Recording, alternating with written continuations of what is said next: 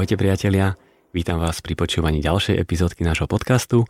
A na začiatku dám ešte taký trošku technickejší úvod, alebo už som párkrát hovoril, že tento podcast má aj kanál na sociálnych sieťach, čiže môžete ho sledovať aj na Facebooku, aj na Instagrame. A práve na Instagrame už sme teraz ukončili takú skúšobnú súťaž o veľmi peknú cenu, ktorou, ktorou bola kniha od Adama Gebriana 3 mesiace v Barcelone teraz sa rozbehne taká, taká veľmi milá vianočná súťaž, ktorá bude mať ešte zaujímavejšie ceny a zároveň bude mať pekné vyhodnotenie tematicky 24.12., aby prvé tri ocenené miesta mali, mali taký milý vianočný dáček. No a v tejto súťaži bude prvou cenou bude veľmi pekné tričko od Lemuru, druhou cenou bude veľmi pekná architektonická kniha a tretia cena bude balíček od môjho zubára Piotreka Chčanovského, s ktorým sme sa tiež dohodli na takej veľmi milej spolupráci, takže všetci si umývame zuby a dostanete taký vianočný balíček od Kura Proxu. Takže dúfam, že sa zapojíte a teším sa na vaše správne odpovede. A dnes je mojim veľmi milým hostom sochár, vizuálny umelec Bohuš Kubinský. Čau Bohuš. Ahoj, ahoj, ďakujem pekne za pozvanie vážim si to a vďaka aj za lahodnú kávu. Áno, áno, pijeme kávičku od Ej. malého princa a so, veľmi sa teším dnes na tento podcast, pretože Bohuš je jeden z tých hostí, ktorí majú taký veľmi príjemný melancholický hlas, takže sa to bude dobre počúvať určite.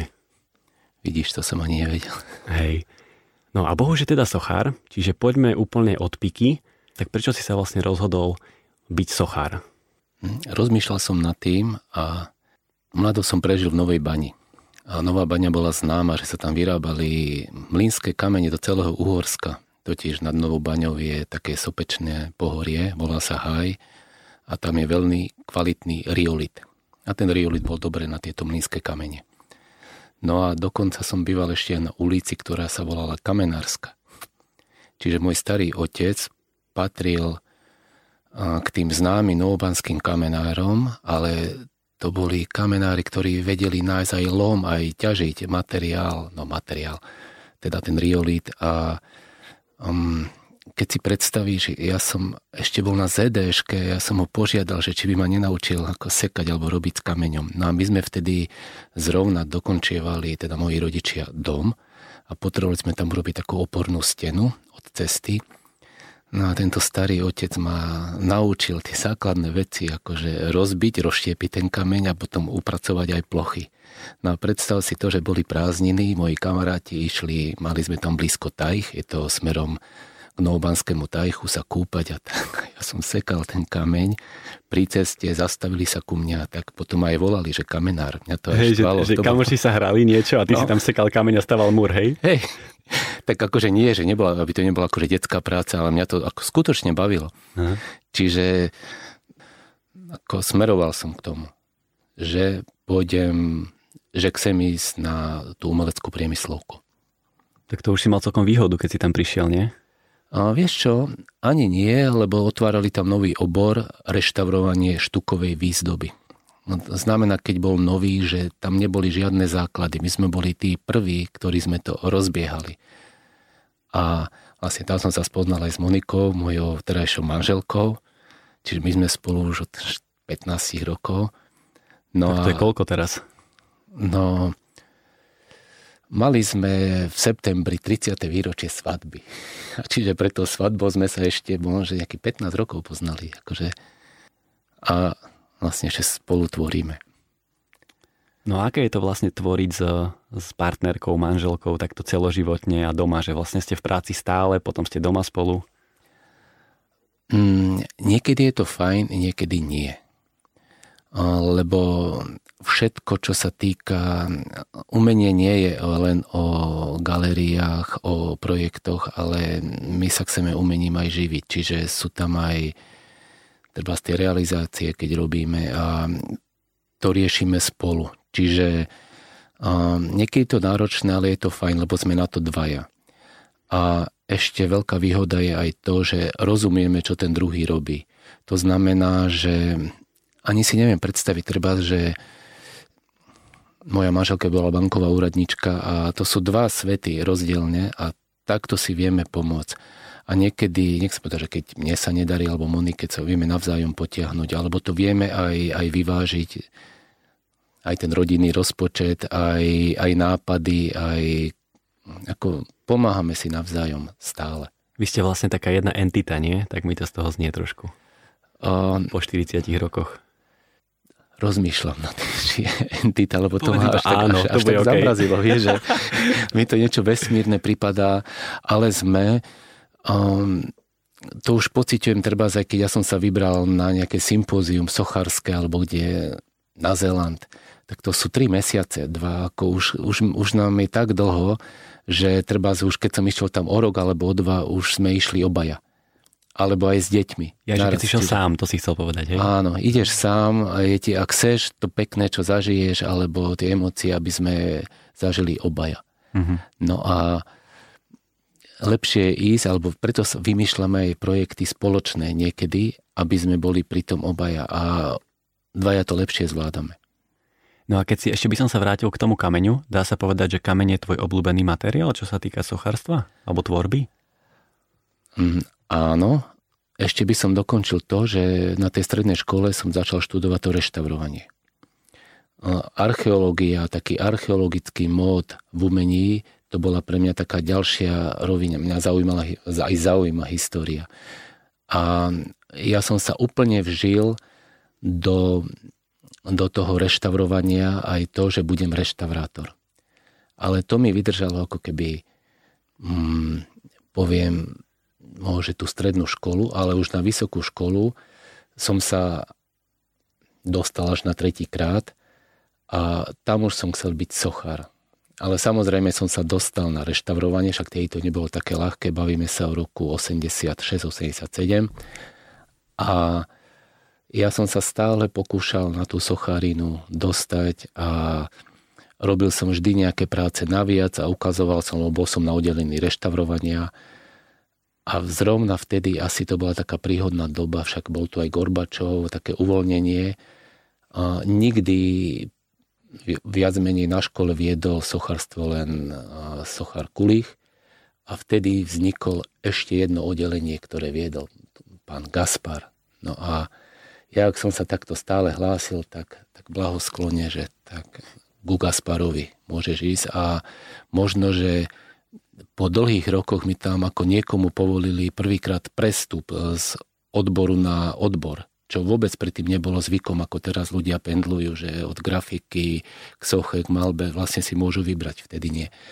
Takže už som bol u toho pána Gaspára a keďže my sme mali ako keby jeden rok kameň, druhý rok e, treba skov, drevo a keď sme boli v chtelnici, tam sme mali také, nie, nazval by som to môže detašované pracovisko alebo čo škola, čiže ako mladí sochári sme tam chodili robiť s kameňom, tak tam ma to znova chytilo a už ma to nepustilo. Znova som sa, som sa ako keby vrátil do tých detských rokov, poviem, a normálne som chcel robiť s tým kameňom. A keď bola prvá príležitosť po revolúcii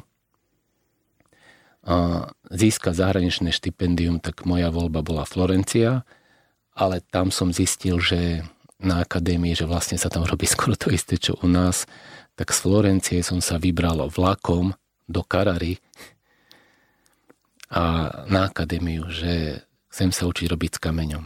Ale Karara bola to isté, čo Florencia, čiže mm. vtedy bežala vo svete veľmi inštalácia, tak nakoniec som sa normálne rozhodol, že pri Karare je dedina Toráno, firma SGF, bratia Santiniovci, im som tam doslova zaklopal, že sa chcem učiť. Oni mi povedali v poriadku, tu sa učia Korejci, tak tu máš miesto a rob. No a vo Florencii mi rektor školy alebo riad, dal súhlas, že ma proste púšťa do tej Karary a tak som prežil parádny čas v Karare. Samozrejme, prišla tam za mňou potom ku koncu aj Monika. Jasné, tak Karara je vlastne meka mramoru, nie? A celkovo? Čiže kľudne teraz by som bol veľmi rád, keď si to tak veľmi prirodzene načal, že teraz nám povedz taký prirodzený priebeh, ako to, ako to vyzerá vlastne, keď ty, keď ty si chceš, keď ty chceš získať vlastne ten, ten kameň z tej karary, ten mramor. ja sa rád bavím s ľuďmi o robote, alebo keď ma niečo zaujíma, tak sa zastavím a normálne sa spýtam, alebo myslím, že v tomto som dosť taký bezprostredný, ale takisto aj ja poradím alebo pomôžem. No a, a keď som bol v tom Toráne, ako som spomínal, tak a, občas nás prišiel pozrieť pán bez ruky. Nemal ruku. Tak som sa ho spýtal, tak som sa, že čo sa mu stalo. On mi povedal, že bol um, že vlastnil lom a že sa mu tam stalo nešťastie a prišiel o ruku pri kameni. No ale sme sa spriatelili a on mi sám od seba začal vysvetľovať o ťažbe kameňa, ako sa hľadá dobrý materiál, vysvetoval mi typy, druhy. Ja som s ním išiel potom aj do toho jeho bývalého lomu, teraz to už patrilo niekomu inému. A to bola taká škola, ktorá mi veľmi pomohla neskôr. Čiže vlastne ako vybrať správny kameň. Techniku, technológie už ako sa seká, tak to sa človek to sa naučí, lebo však tam oni priamo v Karare aj vyrábajú nástroje presne pre umelcov, čo potrebujú a tak. Čiže z prvého štipendia som si nakúpil sochárskú výbavu, potom som bol na špagetách s cesnakom a červené pomaranče, to som jedol ako celé mesiace. Jednu brúsku, čo už tu mi poslala Monika doslova do Slovenska, zabalila, mi to prišlo balíkom, lebo ani na to som nemal. No a vlastne výsledok toho môjho snaženia, toho prvého pobytu bola socha, ktorú som vedel, že ju musím vysekať tak, aby som mu vedel odniesť do vlaku alebo do autobusu. Čiže nemohlo mať viacej ako 50 kg a tak som ju urobil kvázi dutú, úplne takú škrupinku. Inak bola vystavená aj v umení 20. storočia Národnej galérii a tak. A to bola taká moja prvá vec, kde som si odskúšal všetky tie technológie. No a potom už keď som sa vrátil na Slovensko, tak vlastne celá moja diplomovka bola o vlastne o mramore, o kameni, a čas mojej diplomovky je z Gotwaldovej ruky. To je tá socha, ktorá bola na námestí Slobody. Tam bola obrovské súsošie Klementa Gotwalda. A z jednej tej časti, z tej ruky som ja urobil vlastne svoju diplomovku, aj som to spojil aj s tými dielami, ktoré som urobil v Karáre a niečo som ešte vysekal na Slovensku. No ale ešte, aby som k tej ruke ja som si uvedomil v tom Taliansku, že tam sú aj Mussolini sochy, že vlastne tie dejiny, že oni si nezničili, nezlikvidovali a že tak plynule, aj keď ako, aj ako memento, že ostali tie sochy na svojich miestach a neviem, či je to správne ako likvidovať, alebo keď tak nájsť im nejaké, nejaké miesto. Mm. No čiže vráťme sa späť do Karary a Áno. ako vybrať správny kameň? Ono to fakt nie je jednoduché. A tie ceny sú tak vysoké za ten kvalitný kameň, že si človek veľmi dobre musí rozmyslieť, čo si vyberie. Čiže nedá sa to urobiť tak, že prídeš na deň, na dva dní a vyberieš kameň. To je niekedy proces aj na 7-8 dní, aj na týždeň. A čo sa tam deje cez ten týždeň? Um, trebárs, my si v kľude prejdeme postupne tie firmy kde ponúkajú kameň. Veľakrát sa stane, že získaš kameň rovnakých rozmerov, ako potrebuješ. Väčšinou je to väčší a nikto ti z nejakého bloku pekného neodreže to, čo ty potrebuješ. Čiže poviem príklad, potrebujem 14 tonový, tak kupujem 20 tonový. A nikoho to nezaujíma. Proste je tam ten blok, chceš, nechceš.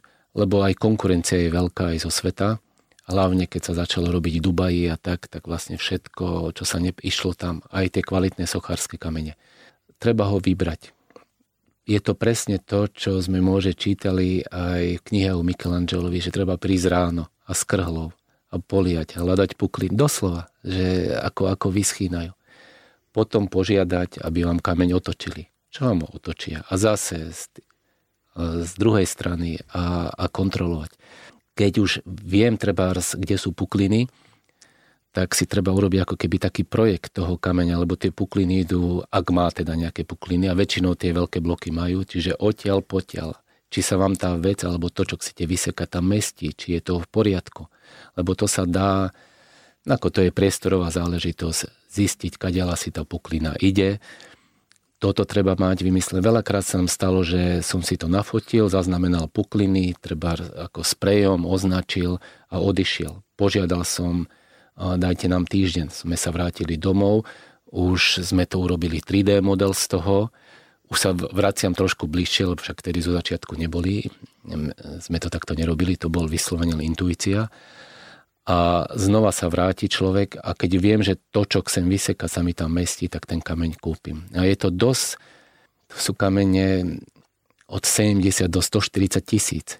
A vy máte za niečo dať, alebo ty máš za niečo proste zaplatiť, ale potom už nikoho nič nezaujíma. Ak sa ty pomýliš, alebo ja by som nikdy neurobil uh, dielo z kameňa, z prasknutého kameňa, alebo že by som niečo lepil, alebo tak. To znamená, že to, ani to nedovolí česť. Čiže treba to urobiť, treba si veľmi dobre rozmyslieť, čo človek kúpi. Ale je to taká hra. Tam ja hovorím, že je to hra, lebo prídeme prvý deň a pijeme kávu. Alebo nás pozve na večeru. Ideme na večeru, bavíme sa o úplne iných veciach. Niekedy aj na druhý deň. Už až niekedy aj my sme viac nervózni. A potom, že vlastne čo to chceš a, a začneme sa baviť o tom kameni. Alebo ti povie o 7 v lome. Tak ideme hore s ním do lomov. Alebo niekedy aj skorej. To sú riaditeľia tých firiem alebo majiteľia, ale oni sú s tými robotníkmi tam fungujú. Alebo povie, že dneska sme našli krásny, sme odkryli krásny kus, príď hore.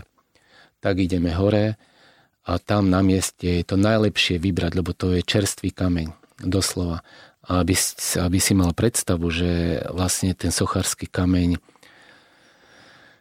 je odkrytá hora a všetko je také šedé. A odrazu sa ti objaví, oni to nazývajú vajcia, také 40 metrový taký flak bieleho kameňa. A ten flak ako keby zaplatil aj to ostatné, ten menej kvalitný materiál. No a vtedy oni aj volajú umelcov zo sveta a tak máme kvalitný materiál, príďte. No a ja napríklad raz som vyberal v čase mojich narodenín, tak kameň, ktorý bol určený do, niekde do arabských krajín, preškrtol nápis alebo podpis, komu bol a napísal kubínsky. Hm. Že Lebo ste si sadli akože ľudský, hej, napríklad. Aj, aj trebárs, jeden čas sme museli vybrať kameň rýchlo, pred zápasom, boli to majstrovstvá sveta, Taliansko, Slovensko.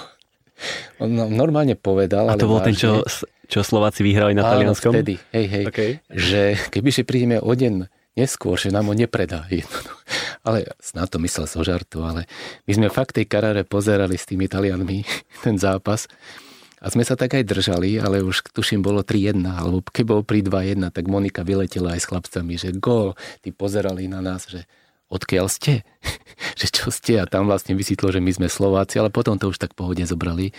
No a na druhý deň, keď sme už išli, lebo sme už mali kúpený ten kameň len ako nejaké formality, tak nám hovorí zo žartu ten majiteľ, že kebyže ho neskupujete, že vám ho nepredám, lebo že ste nás nabili vo futbale. Tak poďme sa teda takto veľmi plynulo presunúť k tvojim dielam, ktorých je veľmi veľa, tak ja som si vybral iba tak zo pár lebo nemáme samozrejme pre, priestor na to prejsť všetko, tak zaujalo ma napríklad dielo, ktoré je to socha, ktorá dneska stojí pred Žilinskou univerzitou v Žiline.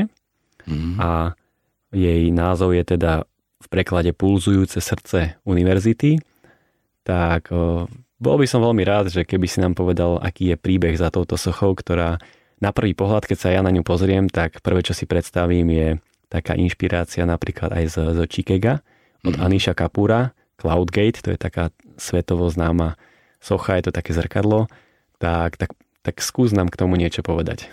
Možno, že začnem od konca a potom sa vrátim úplne na začiatok.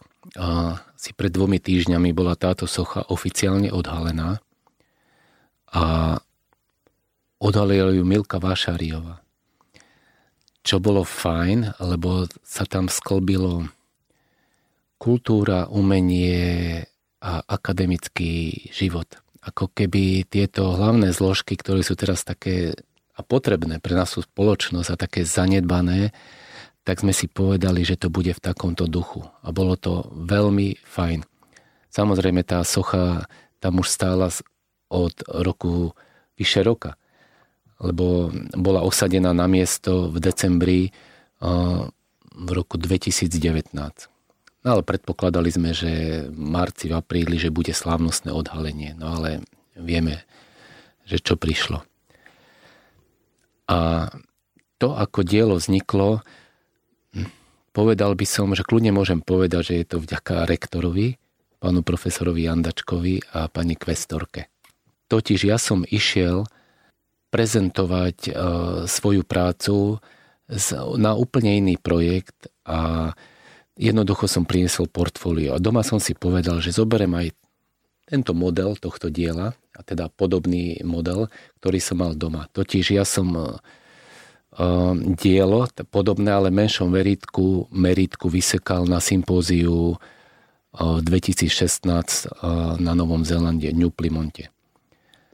A tam som si vlastne vyskúšal aj ten tvár a vlastne aké sú, aké sú možnosti. No a model z tohto diela som priniesol na univerzitu a rektor mi hovorí, že pán Kubinsky, že my sme urobili asi pred dvomi rokmi taký podstavec. Choďte sa pozrieť tomu podstavcu, že či by ste nám nenavrhli, či vás niečo nenapadne, že chceli by sme tam dielo. Ale jemu sa veľmi páčil ten model, tak ja som ten model zobral a išiel na to miesto. A že by to mal byť symbol univerzity. No a rozmýšľam tam, že ako vytvoriť symbol univerzity. Tam je asi 7 fakult aby sa s tým stotožnili všetky fakulty.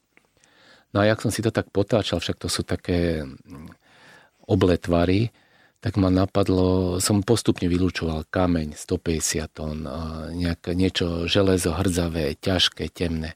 Že čo to, prečo to neurobiť, ako si ty spomínal, z tohto materiálu, zrkadlovo leštená neres.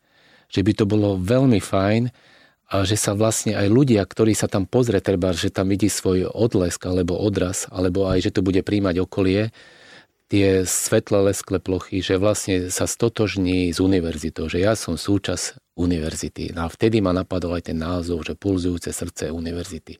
Takže, no a s touto myšlienkou som sa znova vrátil za dva týždne a som im to predniesol. S tým, že už som urobil aj vizualizáciu, ako by to mohlo vyzerať. A myslím si, že to pomohlo. No a čo nasledovalo potom? Aký je ten proces potom, keď máš také odsúhlasenie a poďme to vyrobiť?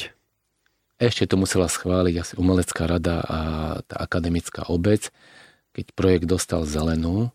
Projekty takéto, takéhoto rozsahu, že sú aj o vzájomnej dôvere.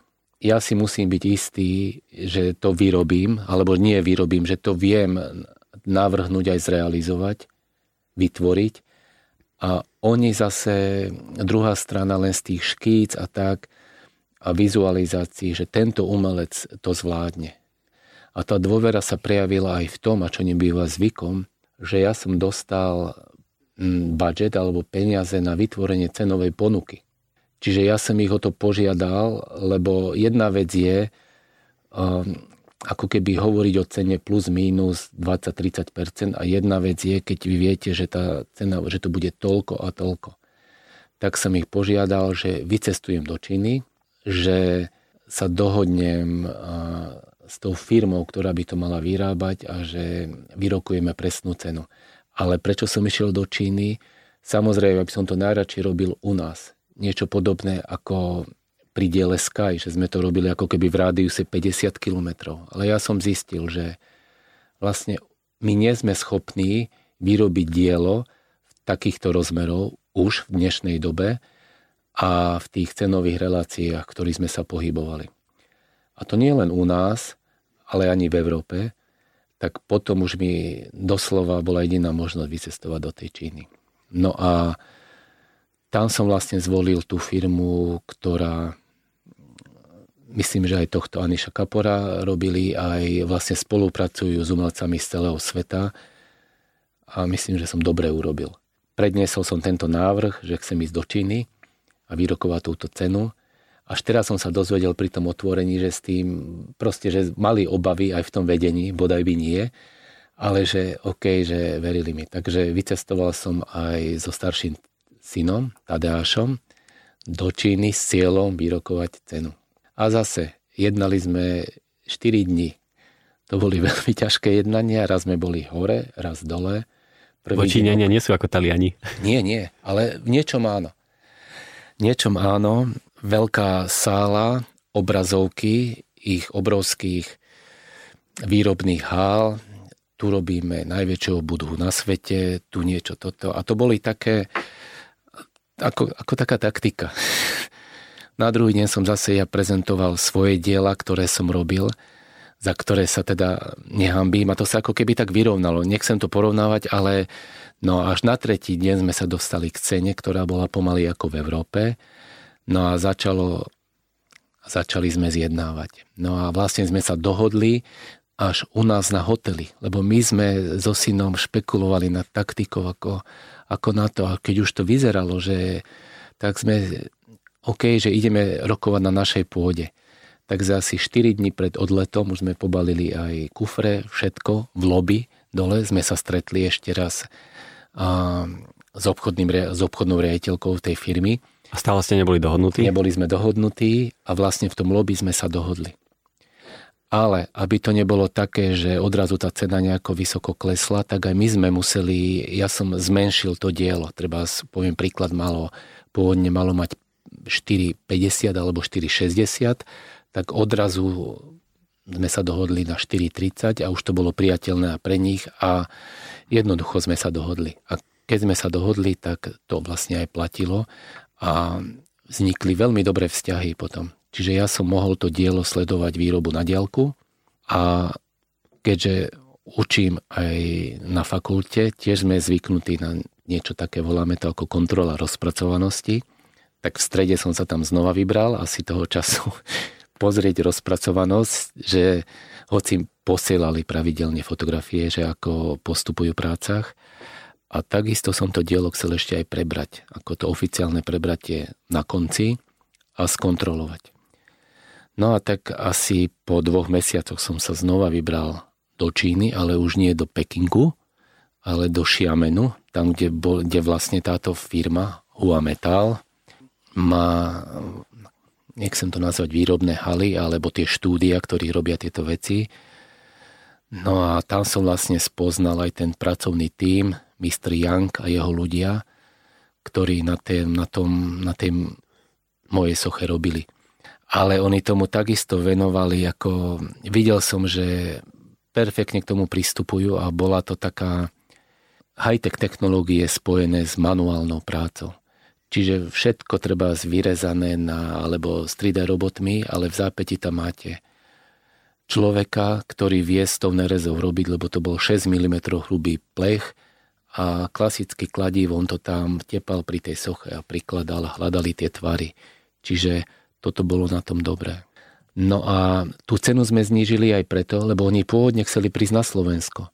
Že dielo roz, e, rozrežú na 6 kusov, dá sa do kontajnerov, príde sem a tu ho zložia. Príde proste pracovný tým z Číny, budú tu 3 týždne a za 3 týždne to dielo vyzvárajú, preleštia a bude. No lenže ja som mal problém vôbec 100 m štvorcových nájsť ako haly, lebo však to bolo pred pandémiou a vtedy fičala ekonomika všetko. Ja som tuším, zohnal halu až niekde v Kisuckom Novom meste. A teraz si predstav tú logistiku a tak, ako rektor striktne odmietol, že by sa to robilo priamo tam, lebo predsa zváranie, nejaké tlakové flaše a tak v kuse žeriav jedno s druhým.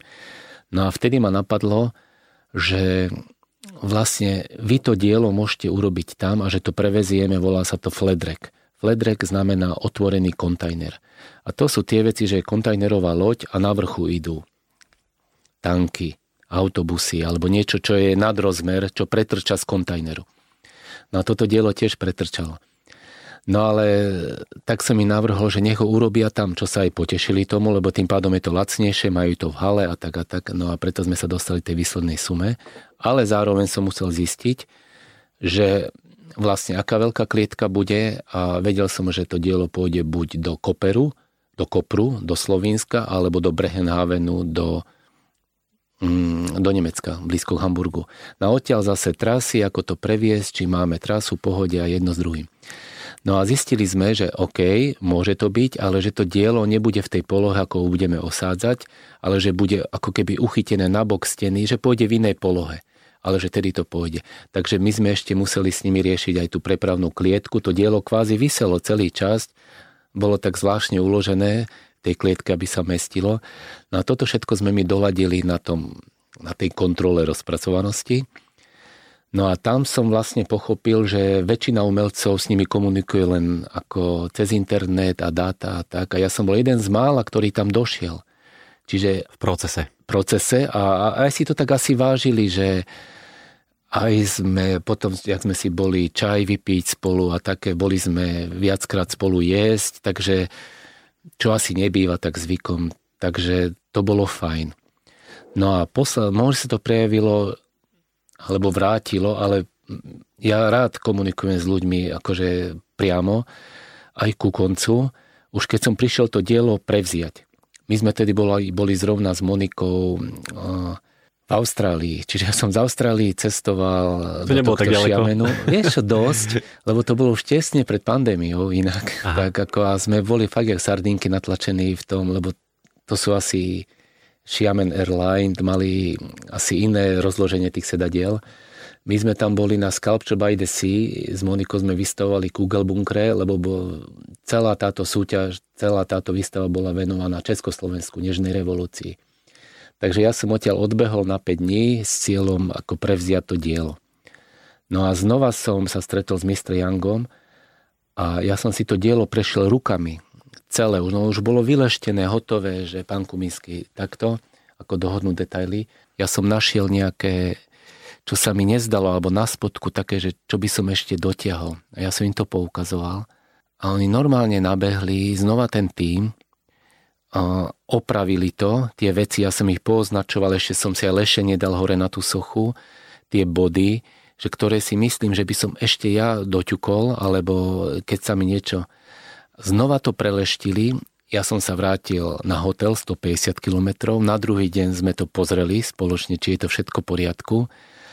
A až potom som to vlastne prevzal a, a boli sme v pohode. No a keď som odchádzal odtiaľ, lebo zrovna z toho prevzatia som už išiel na letisko, tak Mr. Young, že idú so mňou. Tak my sme išli celá dodávka ako zobral takú dodávku aj ľudia, aj fotograf, aj nejaký dizajner a ešte niekto a išli ma odprevadiť na letisko. Takže to bolo celkom fajn. No dobre, ale čo sa stane, keď počas tej prepravy sa napríklad to dielo poškodí? Dohoda s touto firmou znela, že oni to dielo privezú k lodi. Je na to pomenovanie medzinárodné. Oni k lodi, v tej chvíli to preberá tá prepravná spoločnosť, cez ktorú som ja išiel a všetci, a ja som to dielo poistil na cestu, aj oni sú poistení, čiže tu sa fakt mohlo niečo stať po ceste, ešte aj tom Brehenávene, napríklad, keď vykladali to dielo a nakladali na kamión a tak. No to bolo to, že už to dielo dorazilo do Žiliny. Pol piatej ráno, všade hmla, zima, 19. december, pár dní pred Vianocami.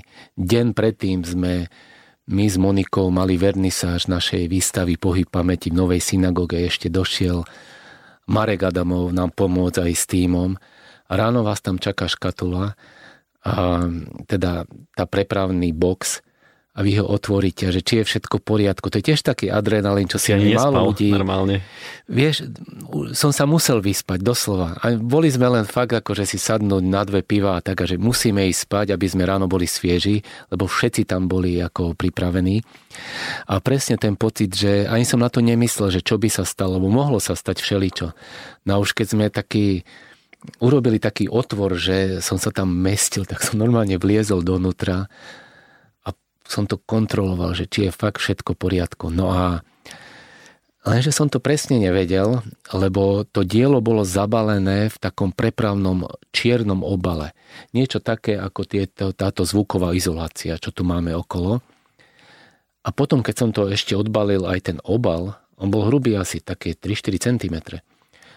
A ešte tam bola tá fólia, ktorú dávame, keď si kúpíš treba z dres. Bublinková niekde. fólia. Nie, aj v Ikei také, čo stiahneš a z nerezového dresu. Aha. Taká tá šeda. Čiže oni to do tohto zabalili, potom tam bola tá fólia, čo hovoríš, a ešte to malo takýto obal. Tak si hovorím, že snáď je to všetko v poriadku, že to, to, tak sme to, tú krabicu tam rozbalili.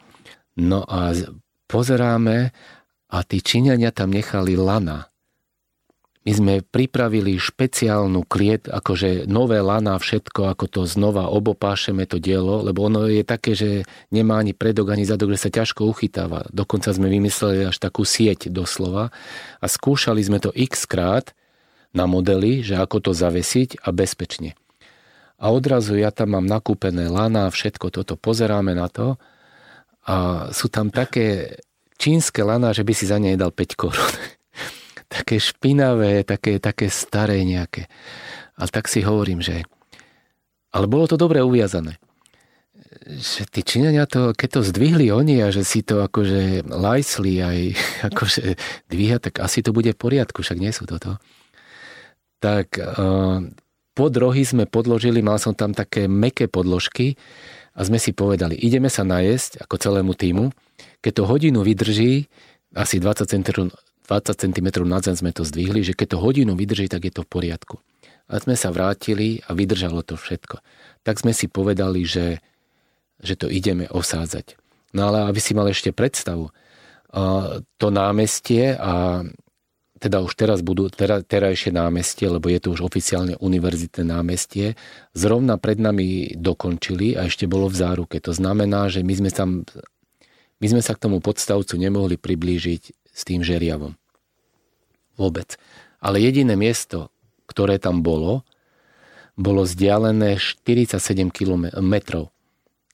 Čiže ten žeriav musel stať ako keby 50 metrov od toho podstavca a my sme to mali presne na milimeter položiť na tie trny tam, kde to.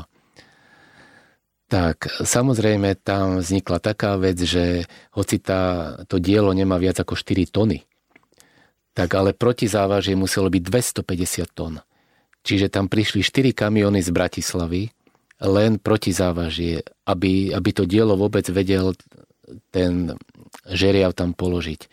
Žeriavník, on to dielo ani nevidel, nevedel ani čo robí. My sme ho navigovali podľa vysielačiek, že doľava, doprava, milimeter, mikroposun a tak ďalej a tak ďalej.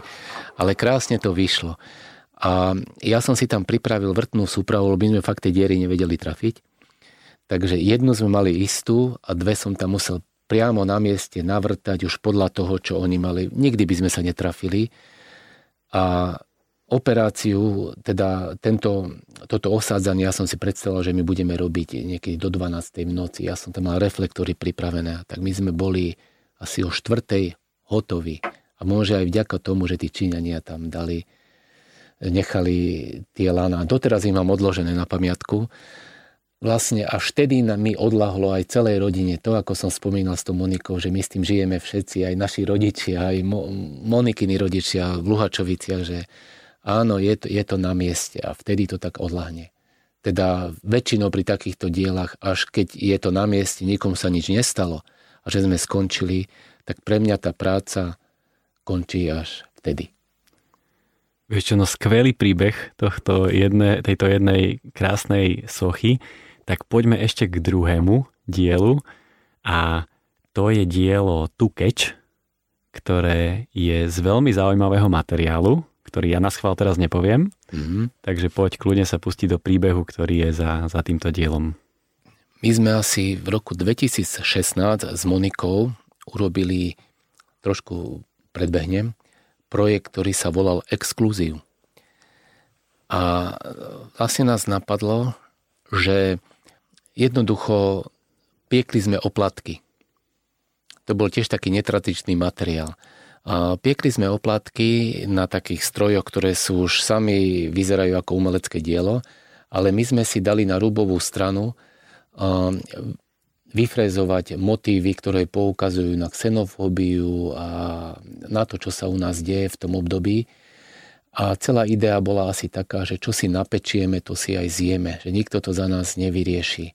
Čiže my sme na týchto oplatkovačov, bol to taký happening, až, až taký politický, um, piekli tie oplatky a bavili sa s ľuďmi a malo to taký potom. No a tento projekt sme ponúkli Zuzane na nástupišti 1.12, Zuzane Godálovej.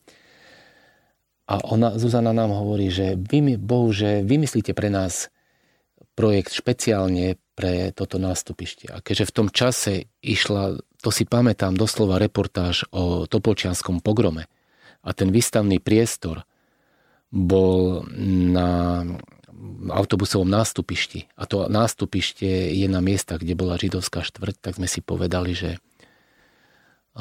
urobíme dielo z macesu, z nekvaseného chleba.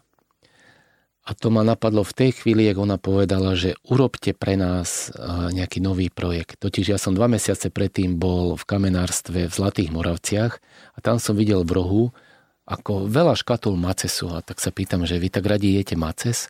Nie, že my ho vyrábame. Akože vyrábať? No, že volá sa to mackáreň a že tu sa vyrábal maces do celého ako Uhorska, Československa, že to akože roky rokúce a že my sme tie stroje opravili a že normálne klasickým spôsobom pečieme maces. Tak sme sa tam hneď išli pozrieť. Tam sú fakt staré anglické stroje a jednoducho rozkúria pec, 3 dní pred pečením a pečie sa asi 2 týždne ale ako keby kvázi non-stop, že tá, to hoci kto nezvládne. A potom, keď napečú, tak s tým macesom robia tak. No, a v toto ma napadlo, že však tu je blízko tá mackáreň, že urobíme dielo z macesu. No a keď sme sa o tom s Monikou bavili, tak sme sedeli pri stole, pili kávu, na stole máme čipku, pozrel som na tú čipku a Monika nie. Hej, že áno, že urobíme tú čipku. My sme vlastne tú babičkinu čipku zväčšili do tých monumentálnych rozmerov a celá pointa je to pozvanie k stolu ako spoločnému stolu naprieč e, náboženstvami, proste či sú ľudia takí alebo takí, jednému stolu a hovoriť, debatovať, komunikovať. No a tak sme začali na tom projekte robiť. A keďže celé to nástupište je ako taká vitrína, tak sme si povedali, že tam umiestnime len tú čipku. No a vlastne začali sme na tom pracovať, ako to technicky vyriešiť. Ja som vyrobil tú sieť 6x3 metre, na ktorú sme potom Totiž my sme doslova z toho macesu jednotlivé časti tej čipky vyrezali, označili si a potom sme ich prišívali na mieste na tú sieť. Čiže to bol taký prvý pokus a aj sme si zavolali, boli sme na strednej škole v Topolčanoch umeleckej a študentom sme vysvetlili, že čo ideme robiť, tak sme našli dve dievčatá, ktoré išli s nami a nám to pomáhali. Prvýkrát sme to tam ako keby našívali. Totiž my robíme s jedlom. My sme aj omrvinky všetko ochránili, lebo je to jedlo. A preto sme to nechceli ani zničiť, ale že to jemne našijeme, pripevníme na tú sieť a potom to aj znova rozoberieme. Čiže my sme tú čípku macesovú prvýkrát videli na tom nástupišti, že ako to vlastne vyzerá a sami sme z toho mali takú, taký dobrý pocit, že toto dielo ešte chceme zopakovať. Lebo už sme si aj povedali s Monikou, že chceme robiť také inštalácie, ktoré môžu putovať. No a rozmýšľali sme na tom, že kde to dielo zopakujeme a ako. A znova sme pri tomto diele robili Pozvali sme Evu Šuškovú a Fera Kirája, aby nám proste urobili zvukovú kompozíciu a po dlhom čase sme znova začali robiť aj s hudobníkmi, aj ako s inými médiami. No a keďže myslím, že to aj veľa ľudí videlo v tom, v tom nástupišti a mali sme z toho dobrý dojem, povedali sme si, že to dielo bude putovať. Tak ďalšia zastávka bola v Etom Gallery, ale tam sme už pre to dielo vymysleli vitrínu vitrínu, taký displej a to dielo sme osadili do vitríny. Čiže tým pádom to dielo už mohlo putovať, aby kvôli predstave tá vitrína mala rozmery 6x3 metre a široká bola 30 cm. No a toto sme my vlastne vedeli umiestňovať a ešte do tej Edom Gallery sme pridali aj zvukovú kompozíciu, ktorú vystaval Fero Kiraj a idea bola taká, že ľudia pri tej vitríne mohli nechať odkaz alebo niečo povedať. Stali sa súčasťou tej zvukovo akusticko-zvukovej inštalácie aj toho diela. Ale mohli povedať, čo chceli, s tým, že počítač alebo program, autorský software tie ich výpovede postupne vygeneroval a menil poradie a tak, čiže oni vytvárali tú akustickú stopu, ktorá potom pomocou senzorov reagovala na ich pohyb.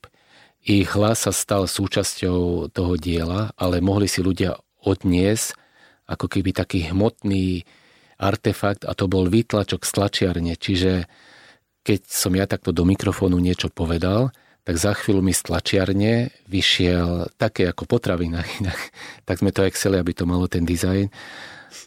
Vyšiel štítok, kde bol označený ako keby zvuková stopa tvojho hlasu, kedy si sa stal pro, súčasťou projektu Tukeš a na pamiatku a poradové číslo. No a vlastne na každom mieste bola iná ako keby takáto zvuková stopa.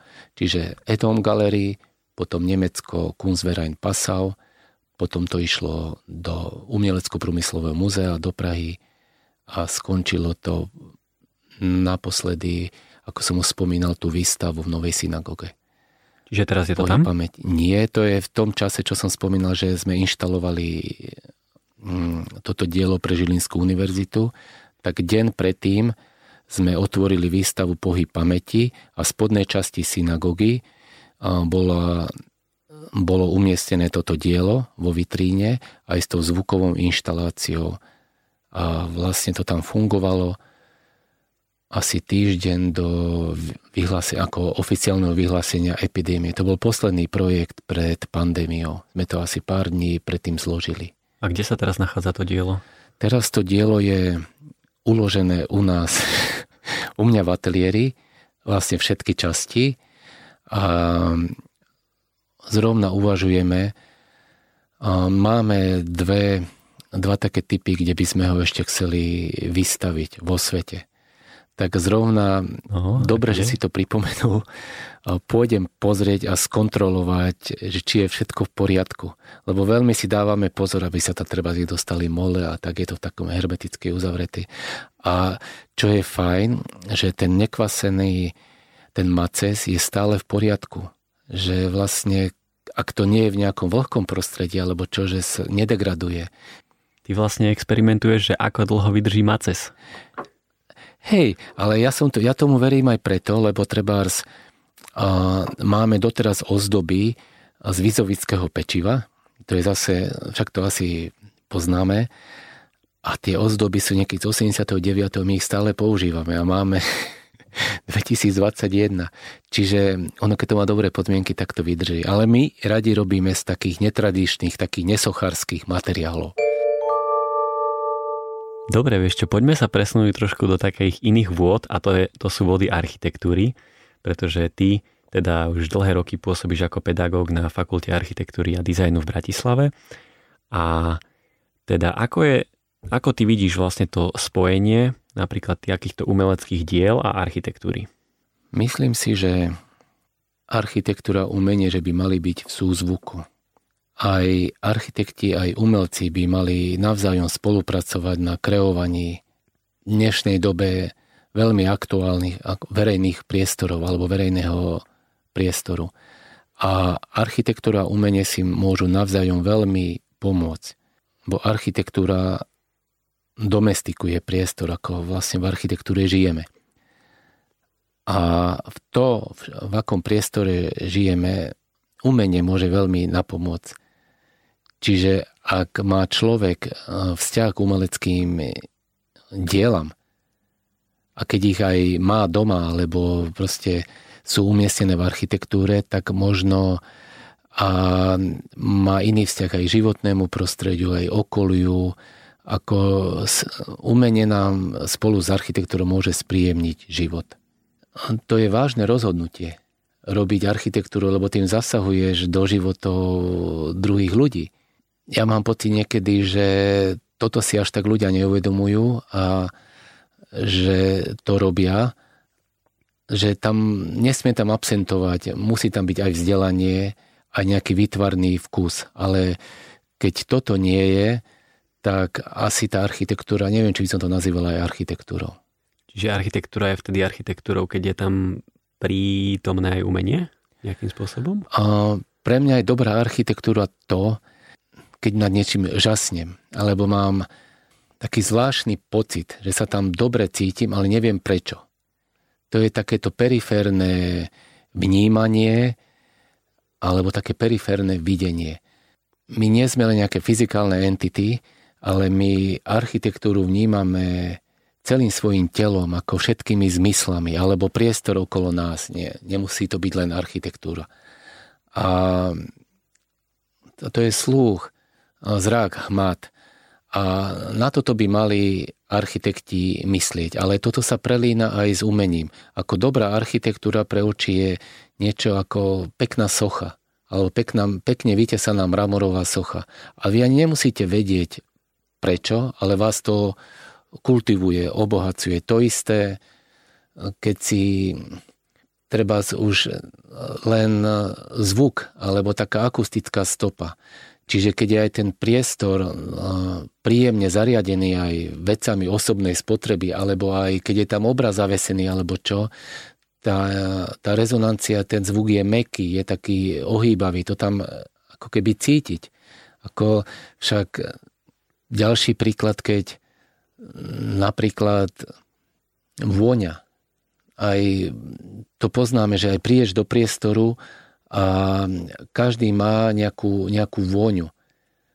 A to sú aj veľké priestory, len nevieš prečo a aj rôzne materiály, aj umenie môže mať rôznu vôňu, aj z čoho je vyrobené, aj tak, aj inštalácie, čiže to je ďalší zo zmyslov. Potom možno aj taký ten svetelný smog a všetko toto má spoločné aj umenie, aj architektúra a preto si myslím, že ten súzuk by tam mal nastať. Mám pocit, že je to akože nadlhšie. Hej, proste vyvolať v tebe nejaký pocit. Ale ano. dobrá architektúra v tebe nemusí vyvolať zaručenie dobrý pocit, ale môže napríklad aj zlý pocit v tebe vyvolať. Hej, však práve, že niekedy mám taký pocit, že takáto alebo... desenzualizácia, alebo ako by som to nazval, že, že to je niekedy, niekedy až naškodilo. Ja mám rád takú ako emocionálny zážitok aj zo sochy alebo z umeleckého diela, tak aj z architektúry. A niekedy ho mám, ale je tam niečo mrazivé.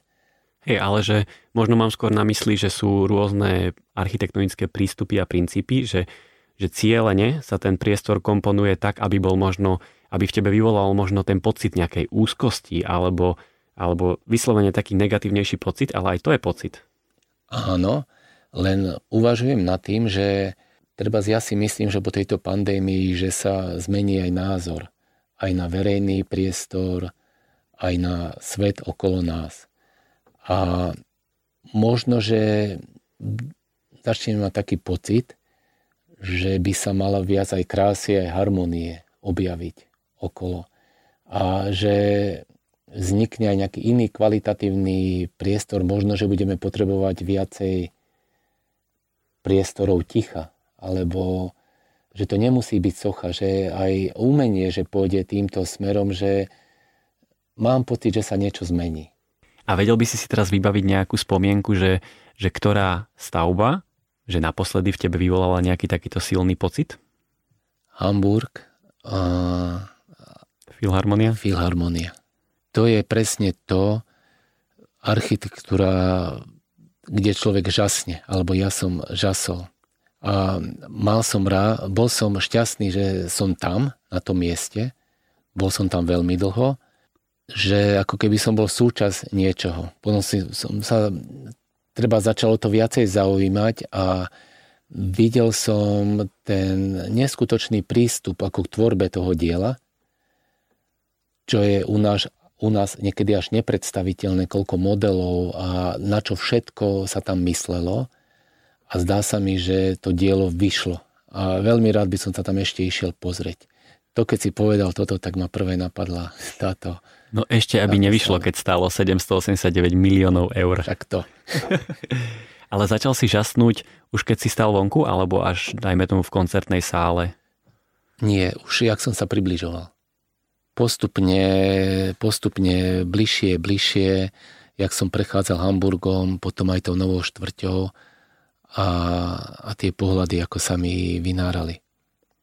Takže a bol si tam aj na nejakom koncerte, alebo nie? Uh, Lebo nie, to by bol určite pridaný zážitok vlastne. To by bol a možno niekedy v budúcnosti.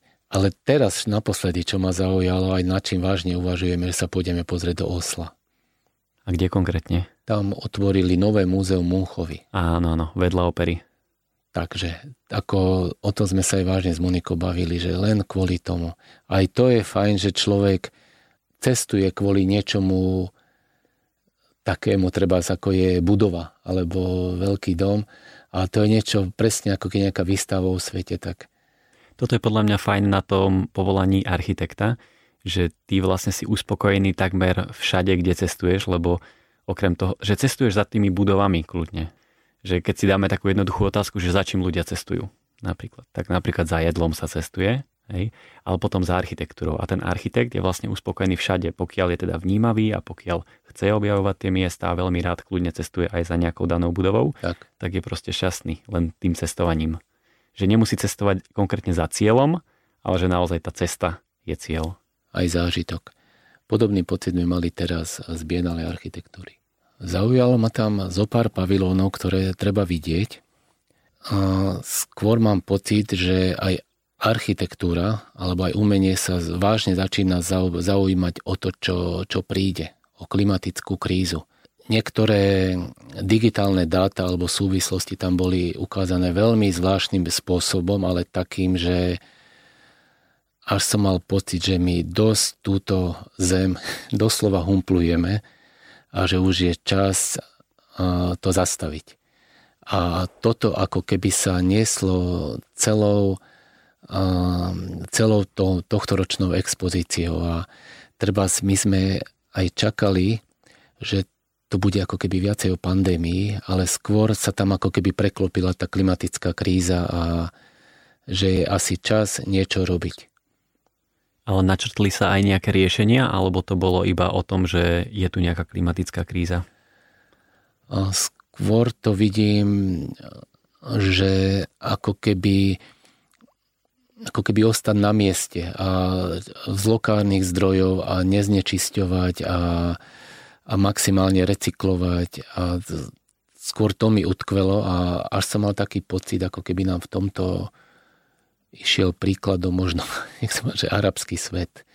Akože v tých pavilónoch, alebo čo sa v Bejrúte pri tom sile postavilo, že znova pôvodné materiály, aj fasády, aj teraz bol tam taký projekt, že aj lokálne umenie už tam bolo hneď zastúpené, že to mali ľudia aj v tých, proste, ktorí tam bývali, aj, aj v tej budove priamo a že tam ešte našli robotu aj tí miestní remeselníci a tak, že treba fasáda boli ručne ťahané a tak, taký, taký krok späť niekedy nezaškodí. Ako tento projekt ma silne zaujala.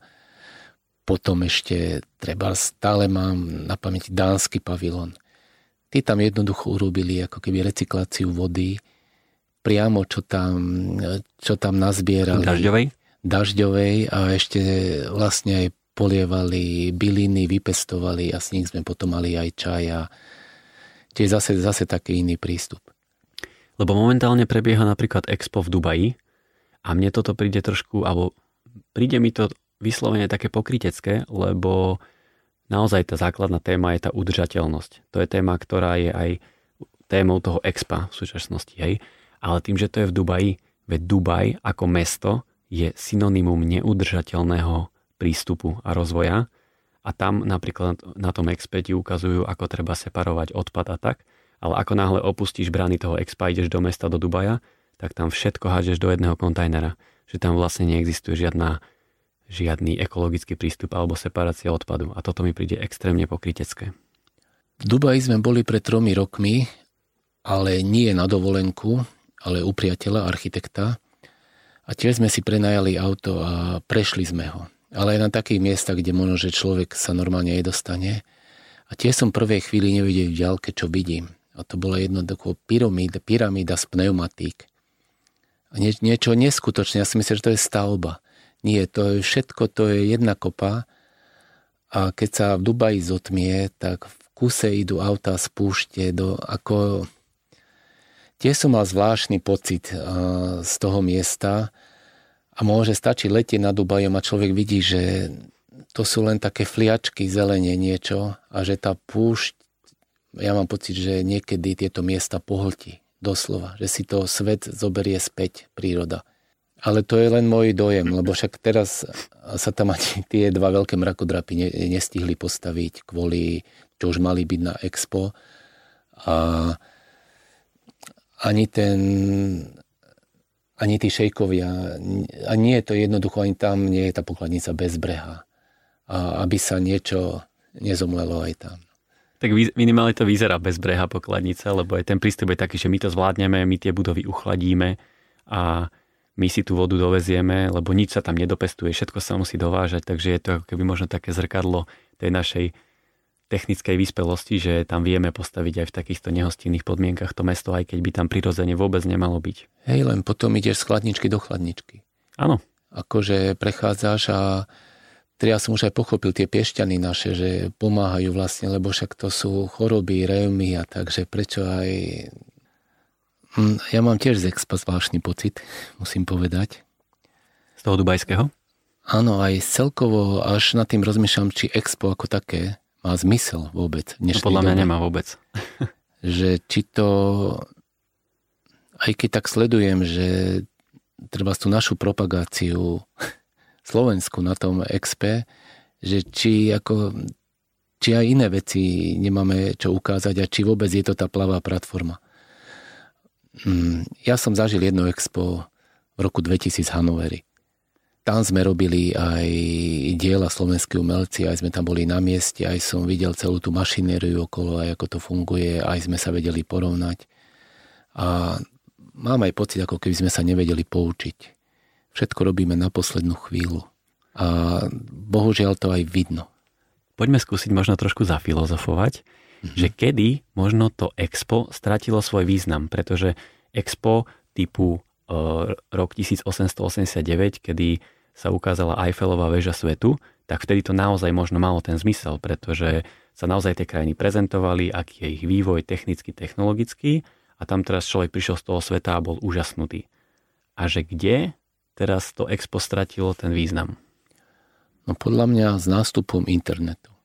Ako v tej chvíli už expo ako také nemá, nemá, nemá zmysel, lebo všetko je na webe. Možno, že pre nás, videl som výstavu v Brne naposledy o XP, o našej o Expo 58. Nie, nie som si istý teraz. To musela byť z našej strany ako vážna príprava. Možno, že aj libreto, scenár, všetko, ako keď sa robí film. A to vidím, že to nebola záležitosť, ako sa to robí v dnešnej dobe. A vtedy môže ešte, ak bol svet rozdelený a tak, a, takže vtedy to malo zmysel a teraz mám pocit od tej revolúcie u nás, od 89. čím ďalej menší a slabne a možno, že tie financie, ktoré tam použije, by sa dalo veľa lepšie použiť a Určite. zrovna tu na Slovensku. A no. je to ako s tými olympijskými stavbami, mám pocit.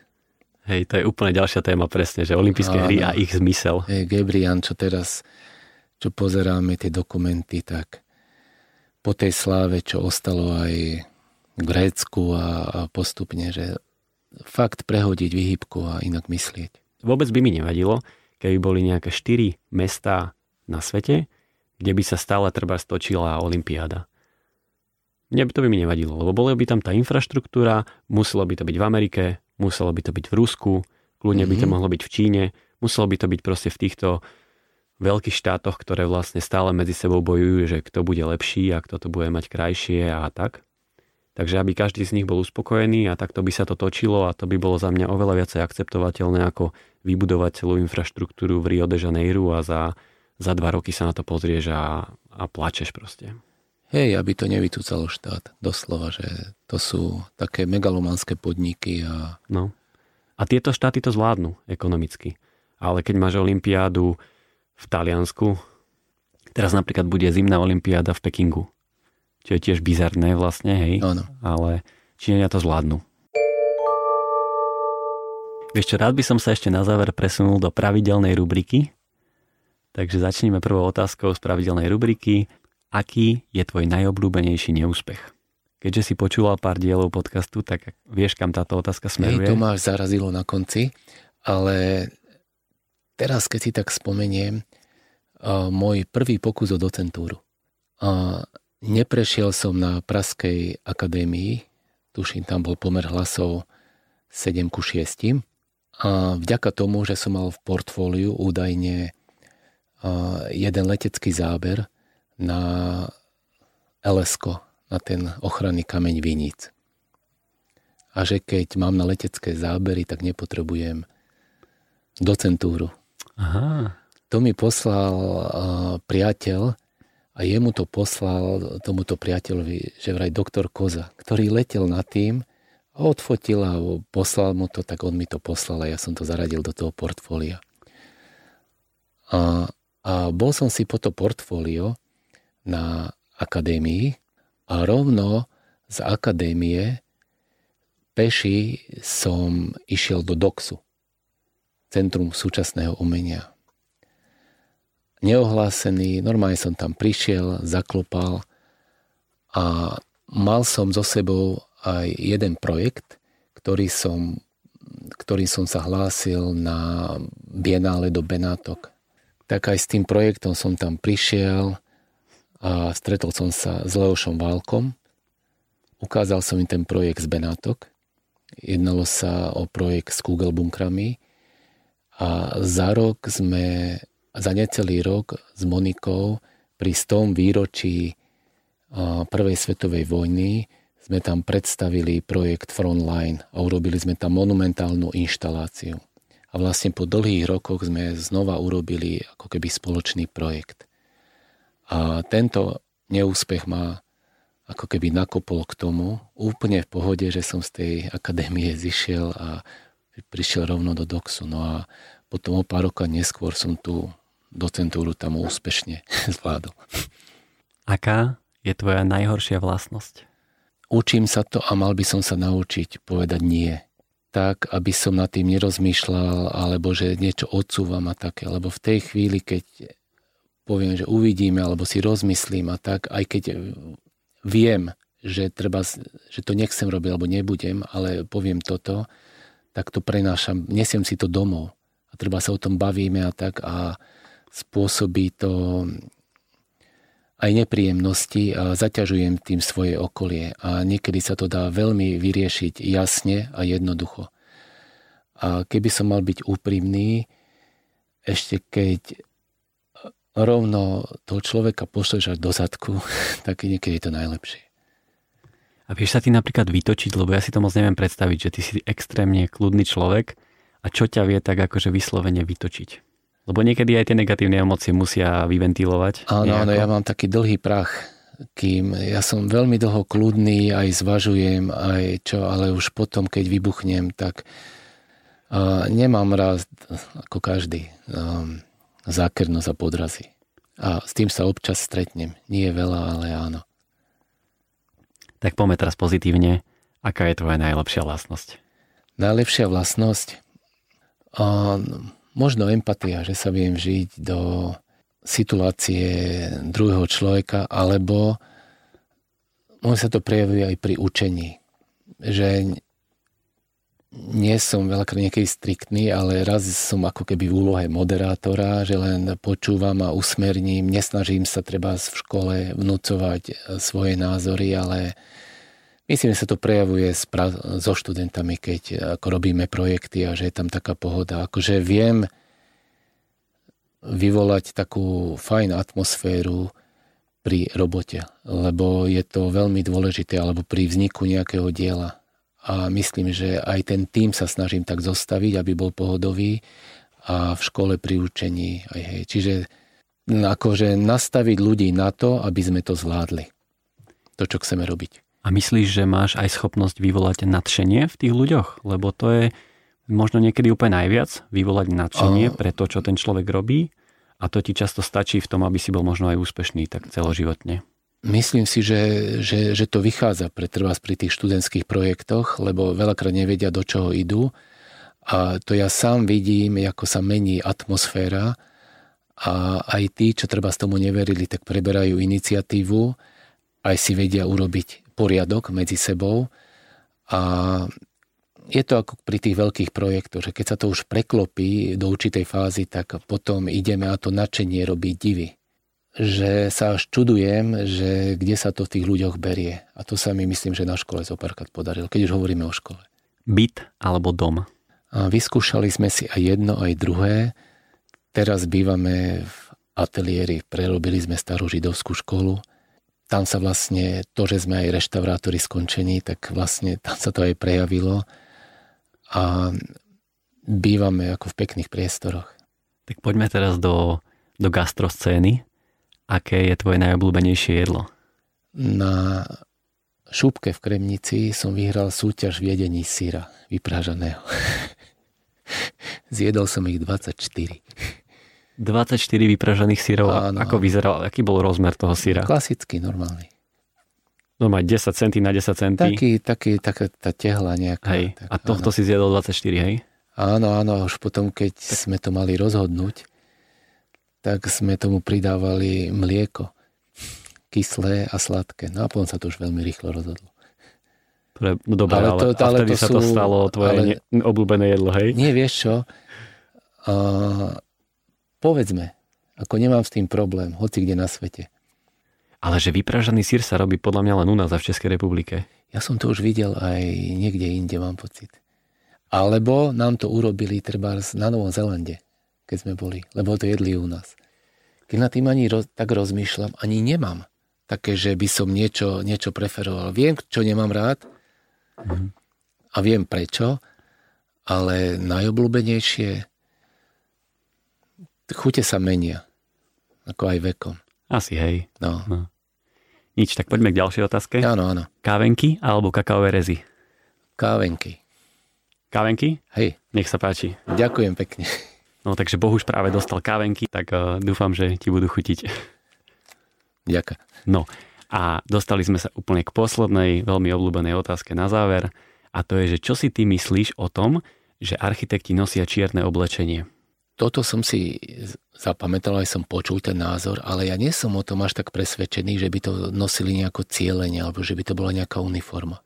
No podľa mňa dosť cieľenia a je to dosť taká uniforma, um, že strašne sa to zaužívalo. Možno. Čierna je elegantná. Ako farba. Možno, že to súvisí aj s tým, ale skôr si myslím, že rvo, už nosia rôzne otiene. Čiernej. Čiernej.